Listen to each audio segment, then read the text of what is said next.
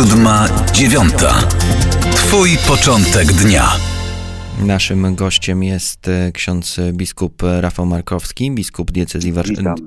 Szczęść Boże, e, biskup archidiecezji warszawskiej, ale także przewodniczący Rady Konferencji Episkopatu Polski do spraw dialogu religijnego oraz Komitetu do spraw dialogu z judaizmem. Mówię o tym, bo e, to jest przedmiot naszej rozmowy. Tydzień modlitw o jedność chrześcijan rozpoczął się wczoraj. Oczywiście w tym roku przebiega on trochę inaczej ze względu na te wszystkie obostrzenia związane z pandemią koronawirusa.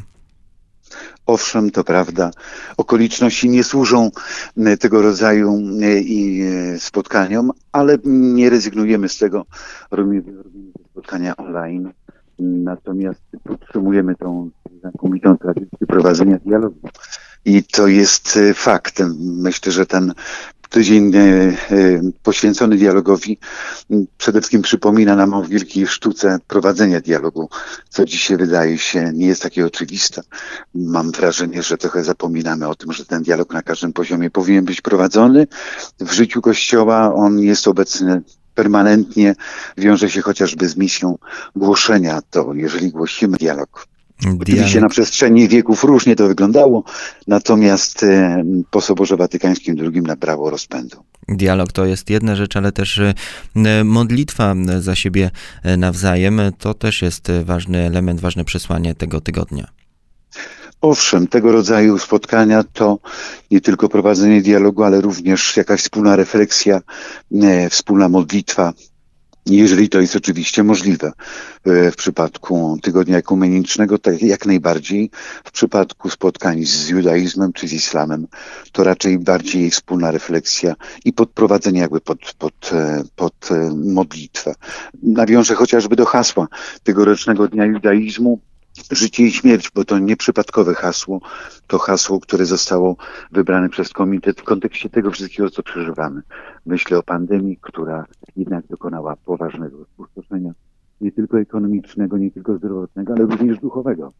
Dzień, dzień judaizmu odbył się w niedzielę, w tym roku w diecezji warszawsko-praskiej. Gdybyśmy dwa słowa mogli powiedzieć, dlaczego akurat w tym miejscu, w tym roku miało miejsce to, to właśnie wydarzenie. Praktyka jest taka, że ogólnopolski Dzień Judaizmu co roku jest zorganizowany w poszczególnych diecezjach. Natomiast te, tegoroczne obchody są związane z diecezją warszawsko-praską. Jest to pewnego rodzaju powrót do Warszawy, bo w Warszawie już na terenie archidiecezji tego rodzaju uroczystości miały miejsce trzy lata temu.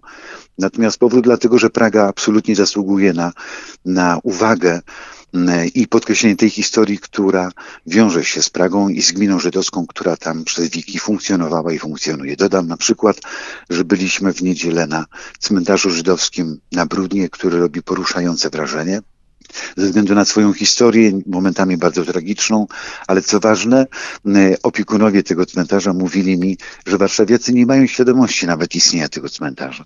Ogromny cmentarz, jeden z największych na świecie i to jest ten kawałek historii, którą chcieliśmy przypomnieć przez organizację i organizowanie tych uroczystości na terenie diecezji warszawsko-praskiej. Dzień Judaizmu to niedziela, 17 dzień stycznia, ale dziś e, o 12 pewne zakończenie e, tych obchodów e, będzie miało miejsce. No, w niedzielę przede wszystkim koncentrowaliśmy się na, na historii i na, na modlitwie, na, na rozważaniu Słowa Bożego. Natomiast dzisiaj jest to sympozjum, właściwie to nie jest sympozjum, to jest pewnego rodzaju refleksja wspólna judaistyczno-chrześcijańska na temat właśnie pandemii przeżywanej i jej skutków również w wymiarze duchowym. To będzie pewnego rodzaju refleksja dokonana również z pozycji różnych ludzi, różnych zawodów. Między innymi będzie pan profesor Andrzej Friedman, wybitny neurolog, który będzie mówił o przeżywaniu pandemii kontekście swojej wielkiej praktyki lekarskiej, ale będą też e, przedstawiciele e, UKSW, myślę tutaj o Wydziale Teologicznym, jak ksiądz Bartosz Adamczewski, profesor, czy pani Barbara Strzałkowska, wreszcie Michael Szudri, hrabin. Wszyscy oni będą czynili pewną refleksję na temat tego wszystkiego, co przeżywamy i co nas dotyka tak wewnętrznie mocno.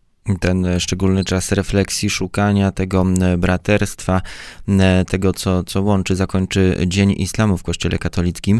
Islam wydaje się, że jest najdalej spośród tych wszystkich systemów, tych wszystkich religii, o których rozmawiamy może nie tyle najdalej, ile po prostu trudny dialog ze względu na takie bardzo mm, jednoznaczne. Zresztą to, to charakteryzuje te systemy religijne, które, mm, które opierają się na objawieniu Bożym. Objawienie Boże jako nietykalne i nienaruszalne. W związku z tym normy i reguły doktrynalne, które też są fundamentem w związku z tym ten dialog nie jest łatwy, ale ten dialog przeżywam na różnych poziomach. To jest poziom doktrynalny, ale też i moralny, wspólnotowy, kulturowy, więc y, jeżeli nawet na poziomie dialogu doktrynalnego nie możemy zbyt wiele osiągnąć, na pewno dużo osiągnąć możemy przez y, w ogóle spotkanie, dialog, chociażby na temat wartości moralnych te wszystkie spotkania, te wydarzenia, o których ksiądz biskup mówi, to jedna rzecz, a e, gdybyśmy na koniec mogli powiedzieć, co każdy z nas, taki zwykły e, katolik, może wynieść z tych dni, e, czym te dni powinny dla niego być, co powinny pokazywać, o czym powinny przypominać.